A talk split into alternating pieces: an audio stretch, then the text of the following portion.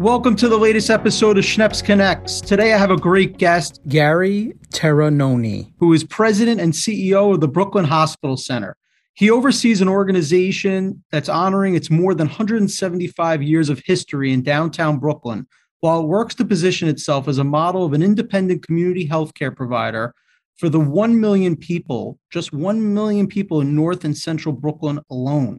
During his tenure, he has overseen important initiatives, including significant improvements in quality standards, a center for critical care services, which was very instrumental during the response of COVID 19, the selling of the outdated Maynard building, which allowed faculty practices to move to a brand new state of the art physicians pavilion, and the opening of the Brooklyn Cancer Center. So, Gary, thank you so much for being with us. Thank you, Josh. I feel everybody appreciated their doctors, but I, I certainly think that the pandemic brought about a renewed appreciation for people's doctors, nurses, and, and healthcare facilities. So I would love for you just to talk about how the team came together during such a difficult time. Well, that's a good question. You know, I, I kind of relate it to uh, the military, right? For those that are in the military, one of the reasons like you know you're if you're called to service you go right if something happens. So i kind of correlated that you know with really you know those of us that have been in healthcare particularly a number of years i mean you know we know uh, when something like the pandemic happens we're really called to duty. So it was almost a very smooth transition believe it or not. We were the first hospital i believe in the marketplace including new york city to put up a tent for example, outside the emergency department. Mm-hmm. And the purpose there was to screen and test, you know, um, our potential patients and not allowing them to come within the hospital because then at that point there was issues with spreading the disease. But again, this is what we do for a living. This is what we get paid for. And, you know, to a T, my team and really the whole hospital just met the challenge. Just they they just rose above it all and it was just an expectation. You know, I've, I know that some places like people did not come in. You know, they work from home, whatever. Mm-hmm. Kind of tough to do when you run a hospital. right. I, I could vouch that we were here every day. I don't think any of us really from March 2020 when it all started, but I don't think it was months that went by before anybody was even able to take a vacation day, including administration, including you know the physicians obviously the nurses everyone. And so that's kind of what we did. I could say that we we really rose to the occasion here at the brooklyn hospital center. Well i certainly commend you for it. I, I can imagine the team being pushed to the limits. You know one thing i would love for you to share is I, I feel like with any large organization you know keeping the morale of your team is always a big challenge of leadership. And i'm just curious if you could share any thoughts that you have in terms of what you were able to do with your team under such complicated, difficult circumstances? Is there anything you could share in terms of just your thought process on how you, you know, communicated or worked to to keep your team thriving? Yeah, well, actually, yeah, what I said previously has something to do with that, right? We were all here. So it wasn't like them and us or those that were in the hospital and those that stayed home. So I think from a, a leadership perspective, it was important, for example, that I was here every day. I was visible. I was down in the ED. I was outside by the tent. Uh, so I think it was important for everyone in the organization to see that. And because it's up to, let's say, the leader uh, to hopefully set the example. And I think that alone had a lot to do with the morale. And, and I'd say that again for the leadership team or the management team they were all here. So their respective teams were able to see that. And uh, we were in the fight as, as much as anyone else. So I think that was really important. So any of the leaders within the organization really did step up. So I think from a morale perspective, that's really important. Obviously, we reinforced as much as we could with the people here, you know, thanking them for all their efforts and you know, at the time, you're kind of in the middle of it. So there's really not much that you can do. We did the best we could. We had like a war room set up uh, within the administrative suite. We had, you know, people were, were pulled in from different departments to man the phones, to evaluate resources, to move things around as needed. Including staffing. Uh, we had to close some services, particularly the ambulatory services. We needed that staff in the main hospital. So they were very accommodating for that. So I, I think, you know, again, morale is important. I think being part of the team and showing people that were here with them, I think was really important for uh, for the organization going back to the military, it's like they say the first basic thing is make your bed in the morning. It's like showing up to work, right? There you go, right? And and it's interesting. I don't think any of us thought any differently. You know, when I hear, you know, I guess you know people like did work from home or this or that, and I guess maybe even from an administrative perspective, some of us theoretically could have done that, but we never came to mind. You know, because uh, to me it was being part of the battle and being part of the team. And in my case, hopefully leading the organization through what we went through. I'm fortunate because I have a very great team of people mm-hmm. that work for me and with me, and some of which I've known for years. Others, you know, uh, were new when I got here to me, but everyone really pulled together. Josh, it was it was kind of an amazing, amazing story to see. You know, I live in Brooklyn, and our office is in downtown Brooklyn. And for people that might not be you know so familiar you're really you know in the heart of like the intersection of a lot of different neighborhoods huge population culturally and i feel like also you know just um, economically very diverse because you have everything from housing projects up to huge new towers being built these kind of multi-million dollar condominiums that are going up 80 stories. So how critical is it that you know that you are funded properly because i think funding is very important for people to understand with with city hospitals that not just the current circumstances but really just preparing for the future. Right and that that's a good point you know we are traditionally i guess for a number of years we would be considered a safety net institution. Usually the definition is let's say if you're 35% or more of, of medicaid we're actually about 50% of our revenue is medicaid so clearly, that has been uh, the history of the organization for a while. Uh, unfortunately, with Medicaid, and the state has recently come to the aid of safety nets, uh, particularly a few in Brooklyn, but up until recently, we were getting in the low 60% range of cost to provide care for those Medicaid patients. And that's, you can't exist, right? Any business, if you're not at least able to recover your cost, in business, you won't be around long. Unfortunately, then for healthcare, we have a limited ability to negotiate those rates. For example, fee for service Medicaid or even managed Medicaid generally is government, you know, directed or government funded. So you, you you really are limited to some degree of what you can do. In a normal business, you might say, okay, if your costs go up, we can raise rates or raise what we charge, and we balance the books. Unfortunately, for safety nets, that's not been possible. So we had gone, I think, over 10 years, maybe 10 to 12 years in New York without an increase in the Medicaid rates. Uh, so, for example, if 50% of your business is Medicaid mm-hmm. and you're not getting increases over, for over 10 years, you could imagine, you know, what that does to an organization.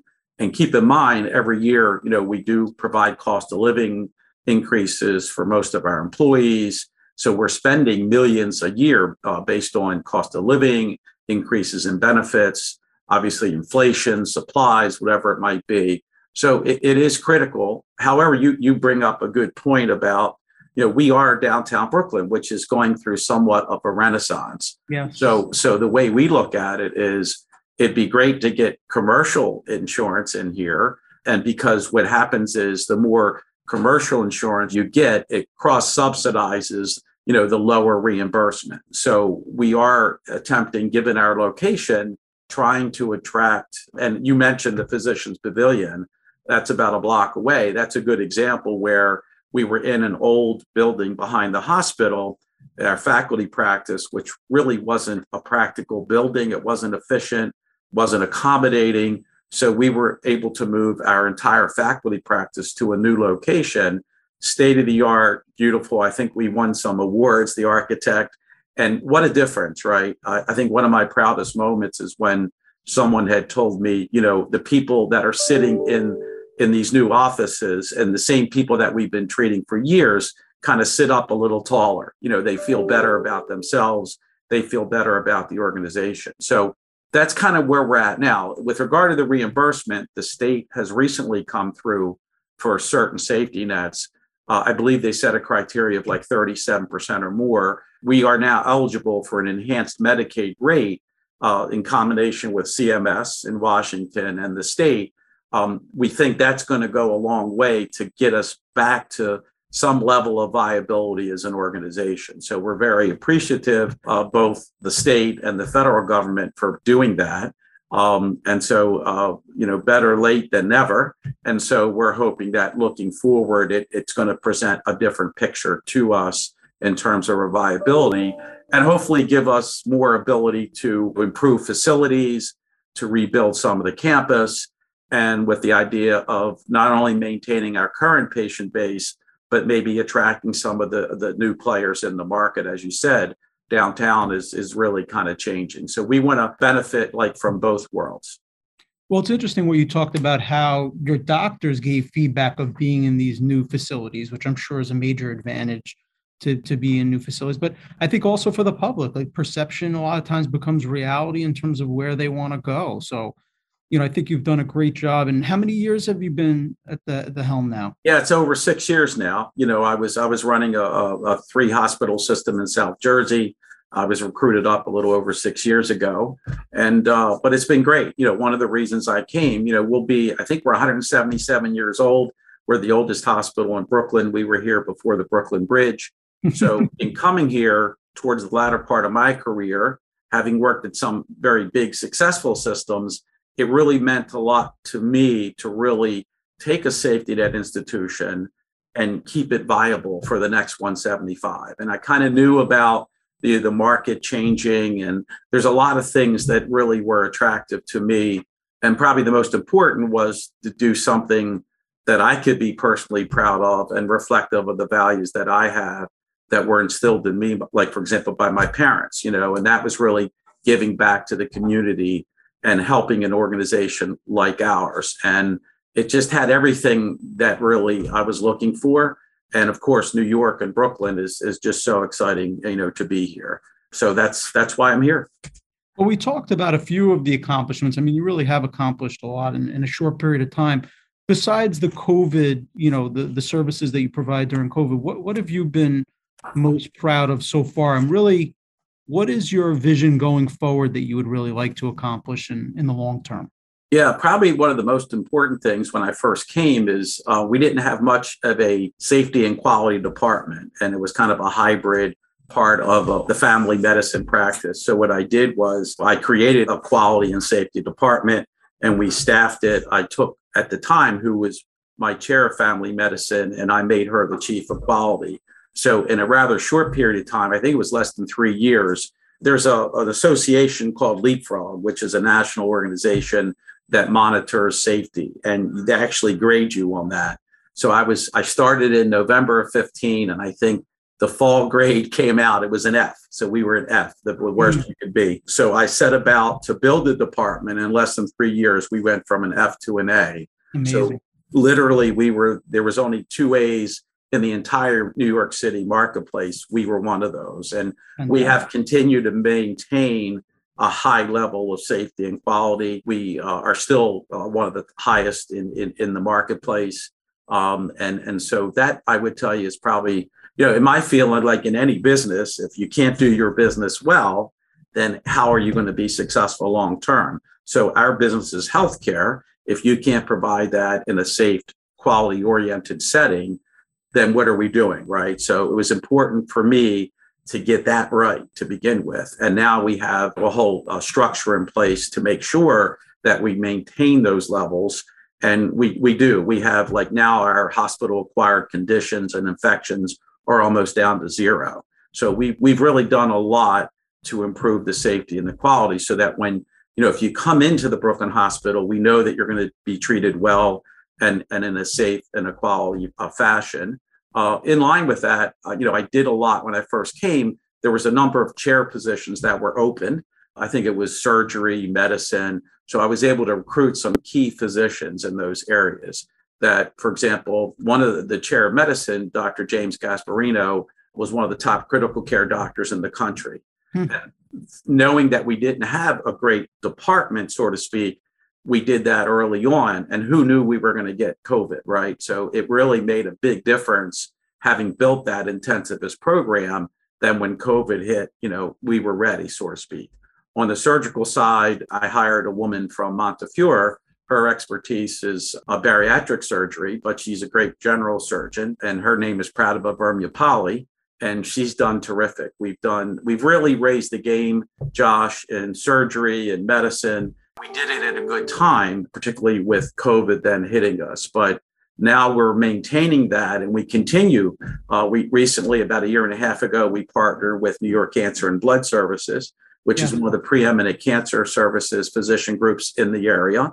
So uh, it's been about a year and a half. We've done tremendously. We, we're getting ready to open within a month or two a brand new outpatient cancer center about two blocks away on Myrtle. So, again, a reflection of what we're trying to do to raise the game, not only from a safety and quality perspective, really from a patient experience perspective. One of the things New York Cancer brings is not only their focus on quality, but they're very keen on patient experience. And we are too. And we're trying to continually improve that area. So, you know the beat goes on and uh, so so far so good. And uh, let's hope that with covid that now is diminishing. Unfortunately i think it might become part of everyday life to some degree. Maybe we'll get yearly vaccines or something but I, I clearly see it doesn't seem to be as deadly as it was of what we saw in, in 2020 and maybe it becomes something like the flu going forward but that's that's what our hope is well, I'm happy to hear that. I mean, I don't think I could have let you go without asking about the status because that's really on everyone's mind. I think, you know, maybe one question I'll ask you because I feel like a lot of people are confused at this point is whether or not they should be wearing masks. You know, we still wear them, you know, in the hospital setting as we walk around. So maybe, you know, they might be more relevant in that setting. I think that the advice is kind of mixed, uh, you know, uh, depending on the mask that you're wearing I've even gone into some physician offices and they don't like that if you're wearing the cloth mask, for example, they mm-hmm. they say they're not effective. So you have what's more of like would be a surgical mask or an NK95 mask. Clearly, in a healthcare setting, we continue to have those. I'm not so sure because most of us today are vaccinated and boosted. Uh, so I'm not sure if it's as effective as it maybe would have been at the height of COVID, but we've come a long way in terms of medications. And then the fact that, you know, either you've had it and you're more immune or you've had the vaccines and you're boosted, I would say would probably be less impactful, like if you were wearing the mask. That would probably be my opinion. But we're still overly cautious in the healthcare setting, sure. and we continue to wear the mask. Now, are you still um, providing the vaccine and are the antiviral pills that they talk about available should people um, test positive? Yeah, I believe they are. I think they have enhanced some of the medications. We we are continuing to provide the vaccines, including the boosters. And now, as you probably know, if 50 and over can get boosted a second time. So some of the information that I've read, it's a little bit mixed in terms of whether you need that second booster or not. But if you feel comfortable in getting it, uh, then that's fine. We do give that. So, yes, we've given thousands and thousands of the vaccine to the community. And now we're doing it. You know, of course, uh, it was approved to do it in, in the younger children. So we're making that available. And I do believe there are other medications now on the market. Uh, and I think you'll continue to see the development of that. I, I just read something today from one of the big uh, pharmaceutical companies that they continue to enhance their products. So I think you're going to see more and more of that. And like I said, I think at some point it's most of the, the population's going to be immune from having COVID in one form or the other, or or you're going to be protected from the vaccines and the boosters. And they'll, I believe they'll continue to get more better and better and more effective as they continually you know test and bring bring more of these items to market. Well listen we've certainly come a long way and, and i have to personally just thank you and your team as a brooklyn resident as like a new york city cheerleader. I mean you guys have been you know a bedrock of the community and i think people should really understand how you've elevated the level of services at the brooklyn hospital center and and made it you know a really important and key part of the community. Well, hopefully, Josh, that you, you hate to see it through something like COVID, but I think the fact that we did what we did, it did draw attention to us, which in a way was a good thing because, you know, we're one of the only remaining independent community hospitals that exist in the New York marketplace. And so I think, if anything, we were hopeful that we demonstrated the value of what an independent community hospital would be. And uh, we're affiliated with Sinai, and we really uh, very much appreciate that affiliation to be associated with the world class institution. So that's great. But the fact that we, you know, we can do that, and plus, you know, uh, partner uh, with them and provide that level of tertiary care if needed, but at the same time, really enhance the services that we provide to the community, knowing that we'll be here for another 175 years or so. That's really what it's all about. And uh, I appreciate you, you know, talking to me today and giving me the opportunity to tell a little bit about the Brooklyn Hospital Center. And uh, I'm hoping that more and more people value the hospital and what we bring to the table. The last thing I will just tell you, we just received uh, one of the largest grants from Congress. Um, you know, uh, and and uh, Senator Schumer, Gillibrand, and Hakeem Jeffries, who was born at this hospital. Mm-hmm. Hakeem, we had a presentation, I think, a week ago, Sunday, where we received 9.2 million dollars in capital grant monies to finish the completion of what would be the new emergency department renovation and some other critical capital that we need. And as a safety net hospital, we just don't have that money. So I think the fact that Senator Schumer, Gillibrand, Hakeem, they recognize uh, the importance of this institution to this community by the awarding of that grant, you know, it, it's just really important along with what you're doing today and talking to us and uh, giving us an opportunity to tell tell you what we do uh, as an organization. Well, I'm so happy that that money found its way to you, and I know it'll be put to good use, Gary. And I greatly appreciate your time. I know you're busy taking care of a lot of people over there, and and uh, thank you so much. Thank you, Josh, for the opportunity. Have a great day. All right, my best. Thank you. Bye bye. Thanks for tuning in to the Schneps Connects podcast. Make sure to listen to this episode and many others at podcast.schnepsmedia.com or stream us on any of your favorite podcast networks.